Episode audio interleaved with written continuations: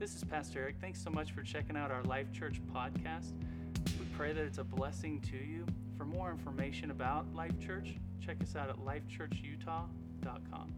Hallelujah. I want to talk with you today about having a spirit of joy and of celebration in your heart. Matthew chapter twenty-eight, verse eight says, "The women ran quickly from the tomb. They were very frightened, but also filled with great joy. And they rushed to give the disciples the angel's message." The message they're talking about here is that he is risen, that, that Christ has risen, that he's not here in the grave. He has risen from the dead. Why do we celebrate as Christians? We celebrate because Jesus is like no other. His victory over death puts him in a class or a category all his own. That's what Easter is. Easter is a celebration of God's victory over death. If you stop and think about it, our greatest enemy is death, right? We fear it more than anything else. God's victory over death is secured in the tomb, in the empty tomb, in the fact that Jesus rose from the dead. And that's why we celebrate as Christians. Maybe you're a guest with us today and you're wondering, why all the celebration? Why the raised hands? Why the clapping? It's because to us, it's life. To us, it's what Jesus has done. To us, we understand this world is not all there is, that when we exit this world, there is life eternal with the Lord our God through Jesus, who is our risen Savior. Easter is God saying that everything can be different in your life, that everything is different, life is different, possibilities are different, and hope is alive. Hope is alive because Jesus is alive, and he is the God of all hope. And so you can live your life with joy, with expectation of what God is going to do for you. Not just for some religious person, but for you personally. So really, celebration is at the core of who we are as Christians. Jesus knew that the grave would only be temporary, and that death could not hold him. He knew the cross would be terrible, but the Bible tells us that because of the joy that was before him, out ahead of him, he endured the suffering of the cross. Because of the joy of being raised from the dead, because of the joy of knowing that lives would be changed, the course and direction of their eternity would be changed, he was willing to endure the cross. And he knew that the cross was necessary for the joy to take place. And so he did it. He suffered, beaten, and nailed to a cross.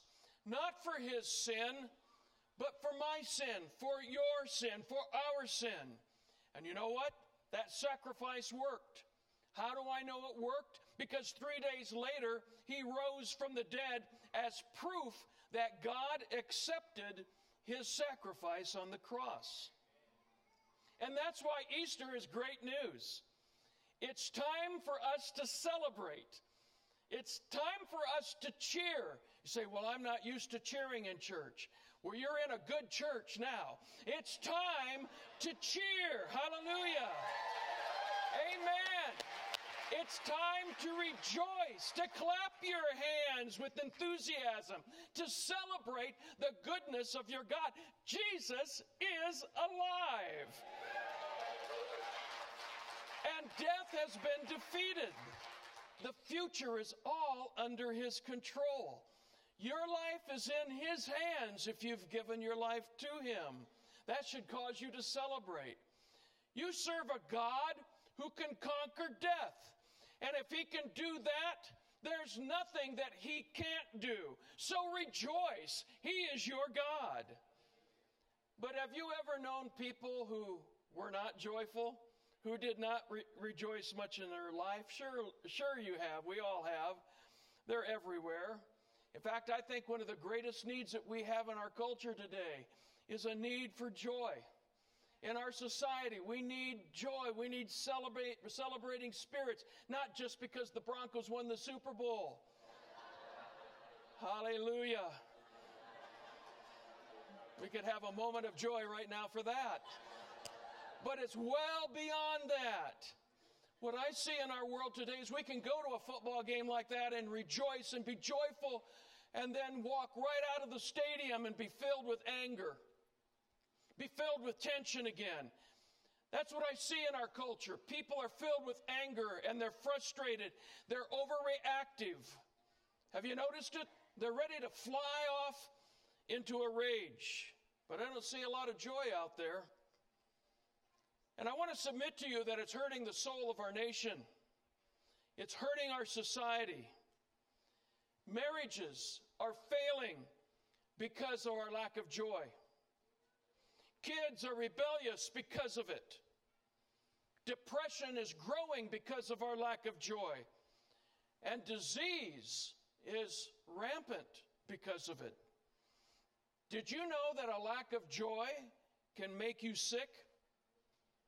Proverbs chapter seventeen, verse twenty-two says, a cheerful heart is good medicine, but look at the opposite. A broken spirit saps a person's strength.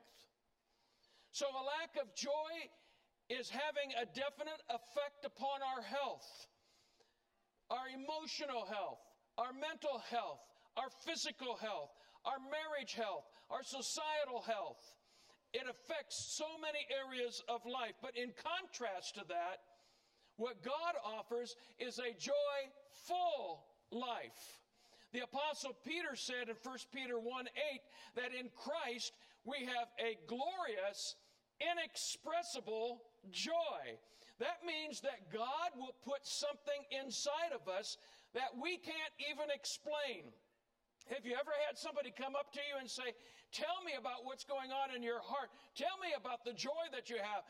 And you and you, you just feel like your words fail you. Why do they fail you? Because it's inexpressible. It's joy that is so glorious that you can't put it into words. It's more than happiness. I'm not talking about happiness. But it expresses itself oftentimes in happiness. And it's more than just a positive mental, mental attitude, but, but it grows best in that kind of environment. It's a joy that isn't dependent upon circumstances. It isn't dependent upon everything being perfect, everything going my way. It's a miracle gift that comes from the Spirit of the living God who comes to dwell inside of God's people when we accept Him as our Savior. It's glorious. It's inexpressible. And it's real and alive because Jesus is real and alive and the Spirit of God is upon His people. Nehemiah promised us in Nehemiah one eight, the joy of the Lord will be a strength to you. It will lift you up and strengthen you. So this joy actually makes you stronger. It makes you stronger in body. It makes you stronger in mind. But most of all, it makes you stronger in spirit, deep down inside. It strengthens the inner you. And that's what God wants you and me to have. It's a spirit of celebration, a spirit of joy. Sometimes you have to step out in faith and do it. Sometimes it won't be natural. Sometimes you have to fight past your fears to celebrate and have joy. But if you will do it, God will begin to work miraculously in your life. Now maybe you're thinking to yourself, well, if, if you had the life I have, you wouldn't be talking about joy. I don't have anything to be joyful about. And I know that there are many of you who've come into this place today and, and you're dealing with issues right now in your life. Some tough times are robbing you of joy. But Easter is your opportunity to, by faith, get your joy back. There is much to celebrate, and not the least of which is God's power, which was demonstrated in that empty grave. Just think about what God did when He raised Jesus from the dead. I want to just declare to you There is no other God like the God that we have. There is no other God that has the power to overcome death like the God that we serve. No other prophet, no other religious leader ever rose from the dead, ever. Jesus is solely the living King. He is alive today because our God has the power to conquer the grave. And if He can do that, just think about what He can do in your life. If Jesus can conquer the grave, is anything too difficult for God? In Ephesians chapter one, the Apostle Paul tells us to be joyful in our praise for God because of all the power that He reveals, the powerful things that He does in the lives of those who follow Him and commit to Him. Listen to verses sixteen through twenty-three. He says, I have never stopped thanking God for you. I pray for you constantly, asking the glorious Father of our Lord Jesus Christ to give you wisdom to see clearly and really understand who Christ is and all that He has done for you. I pray that your hearts will be flooded with light so that you can see something of the future that God has called you to share. I want you to realize that God has been made rich because we who are Christ's have been given to Him.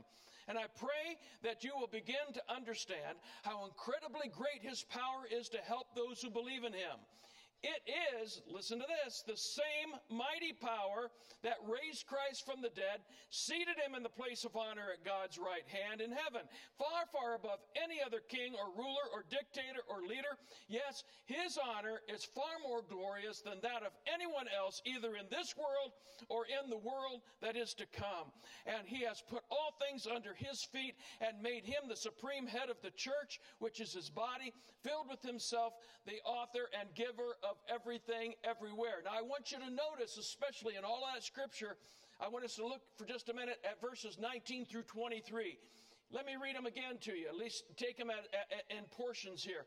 Paul says in verse nineteen, I pray that you will begin to understand how incredibly great His power is to help those who believe.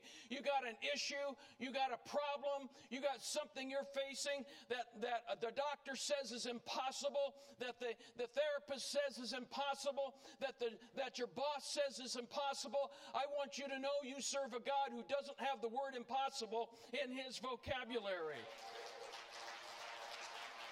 I want you to see how incredibly, Paul says, I want you to understand something. God wants you to understand something. I want you to get this this morning. He wants you to understand how incredibly powerful He is, look at this, to help those who believe Him. To help those who believe in Him. And then the Apostle Paul goes on and describes this incredible great power. What's His power like? It's the same mighty power, verse twenty, that raised Christ from the dead, seated Him in a place of honor at God's right hand in heaven, far, far above any other king or ruler or dictator. dictator or leader. There isn't a government on earth that can stop the moving of our God's mighty power. They posted guards at the tomb. They put a seal on the stone. It made no difference. They couldn't seal Him in because He is the living God, the God of great power. And the same power that God used to burst Jesus forth out of that tomb, to bring Him back from the dead two thousand years ago, is the same power that is available to you today on March twenty-seventh, two thousand sixteen. This didn't end two thousand years ago. It's continuing to move. It's continuing to build. It's getting bigger and bigger, greater and greater. God's kingdom is about to explode upon the face of the planet. It's going to happen in a twinkling of an eye, in an instant. Suddenly, everything will change. And those who are committed to Jesus Christ as Savior and Lord are going to rule and reign with Him. What I'm here to tell you, if you are facing issues and the enemy of your soul has said, listen, don't you trust in a God who would allow those things to happen? Those things are happening in all of our lives because we live in a sin-cursed world. But this is what I want you to know. The same power that brought Jesus out of that grave, I, I burst Him out of that tomb, is available to you today. What that means is that God's got all the power that you need.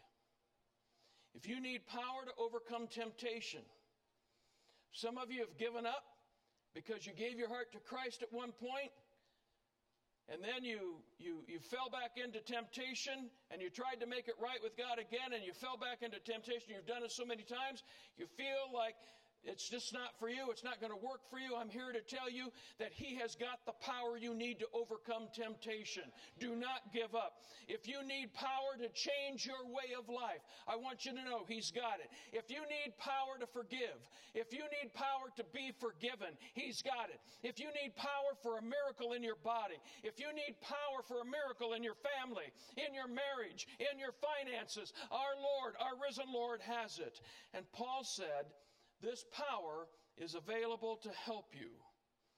And that ought to make you want to celebrate this morning, because that means that nothing in life is out of our risen Lord's control. You can trust Him with everything if you've given Him everything. Now, to get that into your life, verse nineteen says, you've got to believe. This power is available to them who believe. That's what it said. This power is available, not generically to everybody, to them who believe. You've got to believe Jesus. You've got to believe Him as your Savior, your Lord.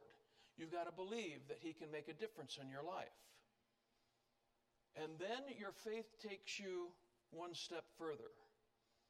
You turn it all over to Him. You turn your whole life over to Him. Why do we celebrate today? Because Jesus is the center of our lives. He's not just a religious thing that we do. He's the center of our lives.